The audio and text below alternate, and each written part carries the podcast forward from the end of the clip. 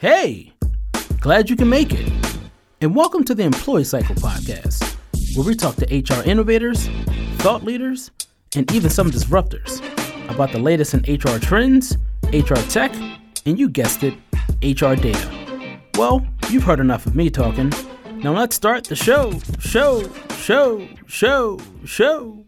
Hey, hey, welcome back to the Employee Cycle Podcast. I'm your host, Bruce Marable, CEO of Employee Cycle. And you know us, we're that HR dashboard company that's helping you automate your HR reporting and analytics process. We know that when you're looking to pull all your data together to get a comprehensive and data driven view of your workforce, you're typically pulling all these spreadsheets from all these different systems your HRIS, ATS, engagement system, performance. Who knows? You might have 10 systems you're pulling data from and it's driving you crazy. That's why we created your very own HR analytics dashboard with pre-built integrations to the most popular systems you're all using. Systems like ADP, Bamboo HR, Namely, Zenefits, Paylocity, Greenhouse, Lever, 15Five, Lattice. Too many for me to say without losing my breath. All you need to do is connect all your systems to Employee Cycle. We pull in all your data so you can view, share, track, and analyze all that data from one unified view. Go to employeecycle.com, check us out, get a demo. Would love to explore how we can partner to become your HR dashboard solution. But that's enough about me and our company because today we have a great guest. So please help me welcome to the show Amy Yin. She's the CEO of Office Together. And today we're going to discuss how to create a hybrid workforce culture.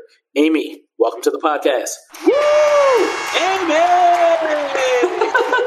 What's up?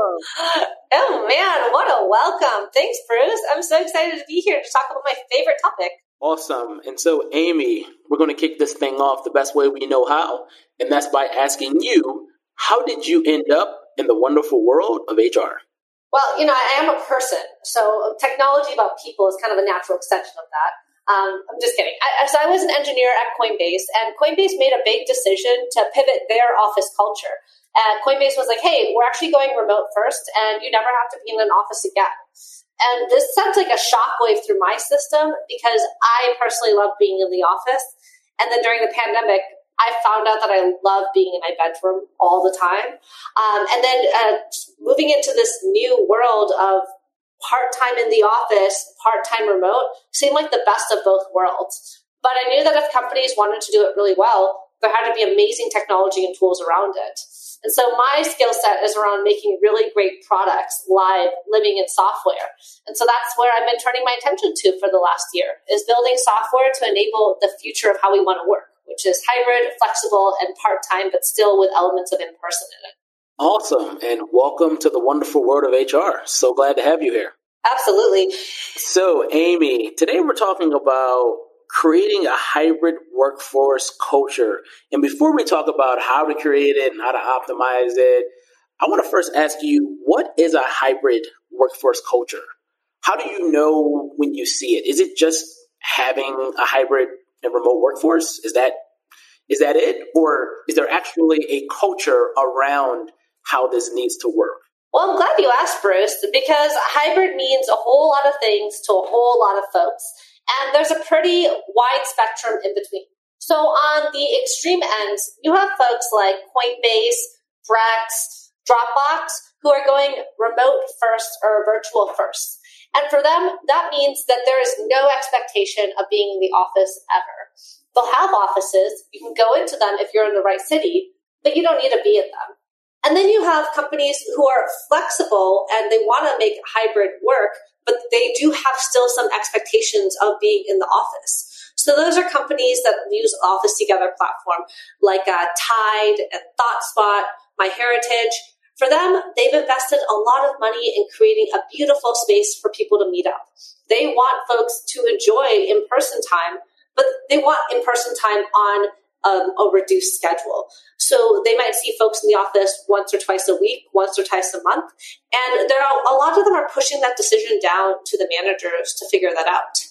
And then you have folks who are on the other side, they are still hybrid, but they're very much just with more like a reduced office schedule than it is full hybrid. So one of our customers, they're um, a billion dollar company called Modern Health their office strategy is you have to come into the office Tuesday, Wednesday, and Thursday, and then Mondays and Wednesdays or Mondays and Fridays are flex days. But beyond that, you can also work remotely for two months per year. So this is a big departure from being in the office four to five days a week. And everyone is calling that hybrid. Like you have an office, but you're not required to be in the office five days a week. That's pretty interesting. And so one of the things that seems to be happening is that people are actually going for the office, but not necessarily because they believe that they can actually get more work done or that they'll be more productive but that they just want to be around people and maybe they're either single or they live by themselves or they get, or they want to get away from their from their kids, which I hear a lot, or they just want to see the people that they work with because those are some of the closest people and their friends that they're around. And it's not necessarily about doing better work or trying to get more done in an office setting, but really about how can I see the people that I like to work with. Is that what you're seeing for a lot of companies, or do you see a lot of people talking about going back to the office because that's where they're the most productive? You nailed it, Bruce. You're you're speaking our pitch. People are not going back to the office because that's necessarily where they're trying to get work done. They're going back to the office to collaborate, to socialize, to see key folks. With a lot of parents, some parents want to come in to get away from their kids. Maybe their nanny isn't full time. And then with younger people, you see a trend of people in their early 20s, mid 20s, they rely on coming into the office to form some of their really early social circles, especially if they're new to a city, they're just postgraduate. And then you have some folks who like to be in the office because they might not have like great living situations at home, like maybe a really small New York apartment.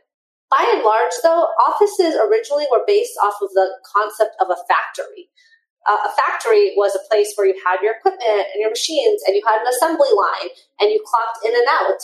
And then when, as we evolved to more office work, you had to be in the office so you could use the printer or to push paper around and like move physical objects. But in the last decade, we've moved increasingly to the cloud, but there hadn't been an update into like the factory for knowledge workers, what we call the office, until the pandemic hit.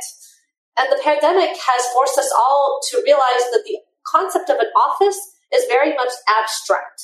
An office can be your bedroom, your kitchen table, or a place that ha- is commercially zoned as an office. But we're finding more and more that a large number of Americans don't even need to come in to work. And it's even crazy because I talk to facilities managers, like folks who are in charge of a building, who are increasingly working remotely even to get facilities work done.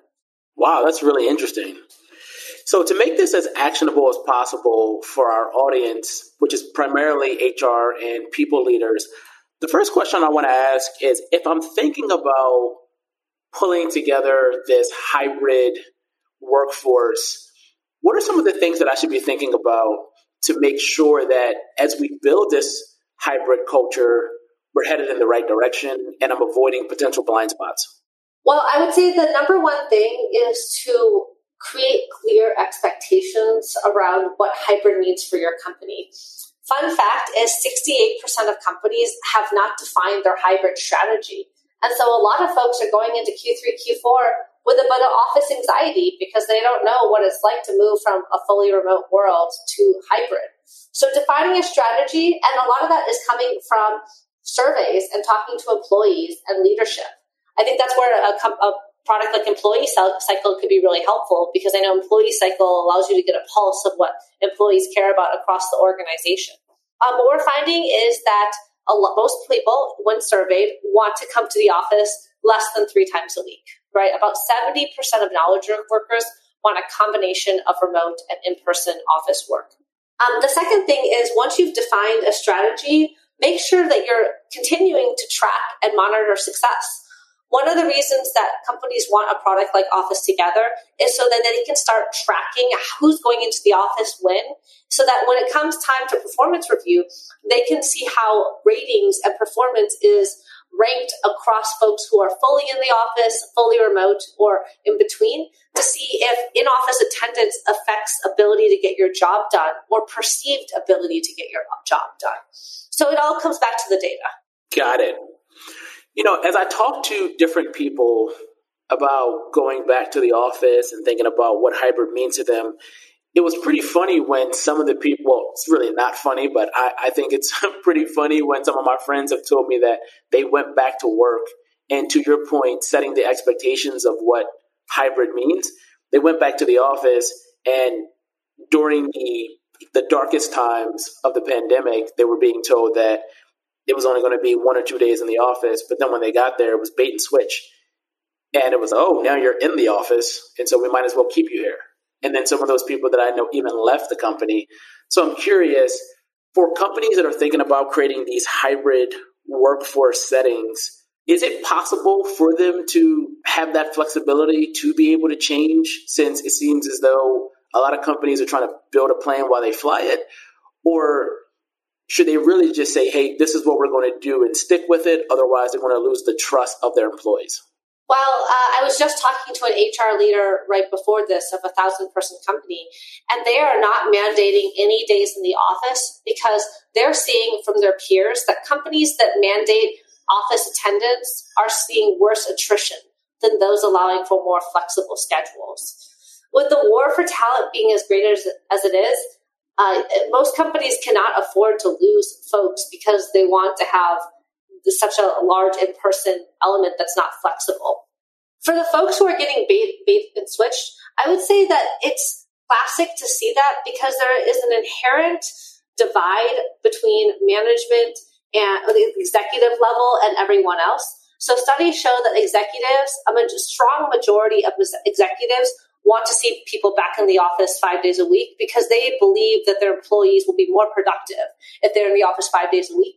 Where you see the reverse statistic for actual employees, where they believe they're most productive when given flexibility and being able to work when and where on their own schedule. And so it's pretty natural to assume that leadership is going to put more pressure on employees than employees would naturally want to have uh, because there is this element, like this lack of trust element. For employees who are being forced to be in the office, I would tell them, hey, the economy is booming right now and uh, labor, like talent is in high demand. You have choice. You don't have to stay at a company that is forcing you to be in the office when you don't want to be. Got it. All right. So now, as we're going through this continuum of creating the best hybrid workforce culture possible, you've now helped HR leaders understand one of the first things that they need to do, which is set realistic expectations for their employees of what this looks like. So then after they do that and they realize, all right, is it going to be two days in the office or it's going to be no mandatory days like you were talking about? What do you believe is the next step to making sure that you're building towards a culture of this great hybrid workforce? Should you be doing a survey to assess where people are? What are they thinking? Is it more about making sure that people who come to the office versus don't come to the office have what people are calling this an inclusive experience or equitable experience where people who don't show up to the office are not seen as less engaged. How do you how do you do something or create an experience as a catch-all for all these things to make sure you're still having a great hybrid culture? Yeah i would say that there's a few elements of it. It's yes what you mentioned surveying cutting the data understanding how office attendance correlates or does not correlate with performance or perceived output. But then another big part of it is manager training. So now uh, HR leaders have been scrambling, teaching managers how to be effective in a fully remote environment there's this next generation of training of how you enable managers to effectively uh, utilize people, deploy teams that are hybrid. And that's going to be pretty tricky because now you're asking managers to move from a world where at first everyone came to the office every day, and then for the last year and a half, no one was in the office. And now for the foreseeable future, maybe some of your team is the office, some of them only come in some days a week, and some of them never come in. And so managers have to learn how to watch out for their own biases. Are they more likely to chatter about a meeting once the video camera is turned off because someone's in person? Are they more likely to grab spontaneous lunch or have a water cooler conversation because of proximity? There are a lot of studies that show that proximity does matter for that, those like moments of spontaneity. And so how do you recreate those in this hybrid world so that you're not missing out on amazing ideas from folks who are fully remote? So in a way, a hybrid is a lot more challenging than the fully remote world because you have to think a lot about uh, equality and how do you create an equitable experience. Um, the other thing is that a lot of HR leaders are thinking about benefits and perks. And so at my last company, Coinbase, they had different packages based off if you were fully remote, part time in the office, or fully in the office. So that you would get, I think it was like a lunch stipend and a work from home equipment stipend, stipend if you're fully remote. But if you're in the office, you're getting the free food, you're getting the equipment, you didn't get that stipend. And so making sure that the, the financially, the benefits and perks feel similar across those different experiences is really important for, uh, from a fairness perspective. What's interesting though is it's pretty hard to make that fair because on average in San Francisco, you're paying about 50 to $60 per square foot per year. And then in New York, you're paying about $90 per square foot a year. You're spending almost ten to $15,000 per year per desk but you're not spending that money on fully remote employees because you're not giving them $15,000 worth of equipment. So it's still not going to be perfectly equitable. Uh, one of the ways Coinbase makes up for that is they'll fly those remote folks into offsites. And so the difference in being remote versus not remote, that, uh, that package difference is invested in travel. But I don't think it's still quite equ- equitable yet. Got it. This is really interesting because there's so many nuances to this where it doesn't seem like there's a clear path or there's a one size fits all for this. But as we again continue to go down this path of trying to make sure you have the the most inclusive, diverse, and equitable, and just overall awesome hybrid culture, I guess I would ask when it comes to avoiding some of the biggest blind spots that you've seen from companies trying to make this right, but still not hitting the mark, or only incorporating certain parts of it where it just it seems half baked and employees are just frustrated with the entire thing. I know we've already passed the setting realistic expectations for employees, but are there any other things that you've seen as the most common mistakes that companies are making during this process? Um, I think that the most common mistakes I'm seeing probably goes around the idea of not reacting fast enough to the market. So the companies that are growing the fastest, they're opening up headcount to be based anywhere. And they're winning the war for talent because they can bring in top people faster than other folks. Um, and then they can also have really competitive offers in areas that might not traditionally be as competitive because they're willing to have a more distributed workforce. And so companies are missing out on a lot of really, really talented folks by being super location constrained. So I think that's like one. And then a second piece of it is making sure that managers feel empowered. And so giving them budgets and tools to do fun stuff with their teammates. A, a lot of folks, like, you know, I have friends at like Facebook and Google a lot of those managers, uh, their budgets were cut, and so they weren't allowed to do fun stuff with their team. Um, and that's because they wanted to they wanted to do it first from a safety perspective. They didn't want folks to feel incentivized to get together. But it uh, it leaves a lot to be said because then work feels more just like a job rather than a group of friends working on a project.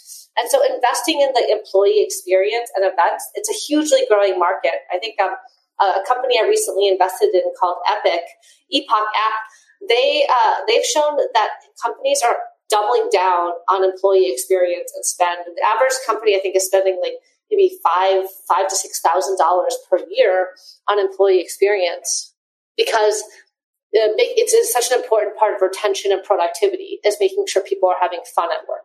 Uh, so yeah, th- those are the two things. Is one not being open to hire like from anywhere when the war for talent is so intense, and then two, not focusing enough on the employee experience and making it really intimate. And then the last question, and I think this is a pretty fun one. There's a lot of HR leaders that I've spoken with about this who don't really like hybrid or remote work. It doesn't fit with their personality. It doesn't fit with the way that they like to work. And so, what kind of advice would you give an HR leader who needs to be super gung ho and excited for all the employees about moving to this hybrid culture, yet they don't really like it themselves. But they decide to stay because they love the company and they just realize that that's where we are today. what kind of advice would you provide? Well, it's funny because I'm actually seeing a really strong support for hybrid from HR leaders and them trying to figure out how to convince the CEO and the executive team to move to hybrid. So that's not the most common direction that I see. I've actually seen a lot of HR leaders now working remotely. You know, a few of our customers, they have their HR leaders no longer are in headquarters anymore because the company moved distributed and that's the way to get top talent. For those who are working at a company that wants to go hybrid and they don't go hybrid, I would say that they might consider reevaluating where they want to be because whether you want, you know, it's just like it's it's about compatibility, right? Why suffer when you could have the perfect situation?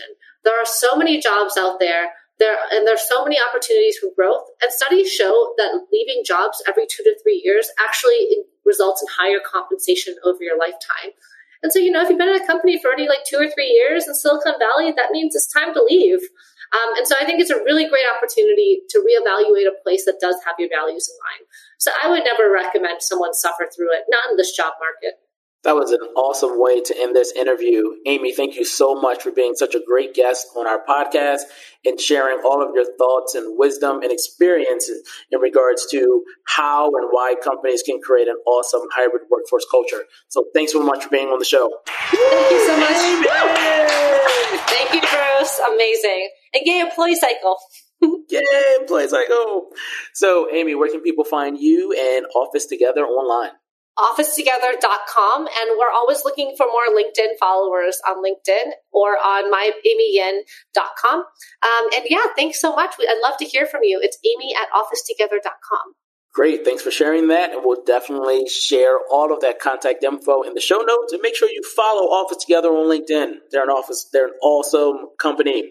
So for everyone out there listening, if you enjoyed this episode as much as Amy and I did making it, please leave us five star rating on iTunes. And if you have any thoughts or comments or want to share your experience about moving to a hybrid or remote workforce culture and all the things about this new remote slash I'm in the office, not in the office, hybrid workforce blend world that we're all moving to, please leave notes. We would love to hear about it and respond back, start a conversation.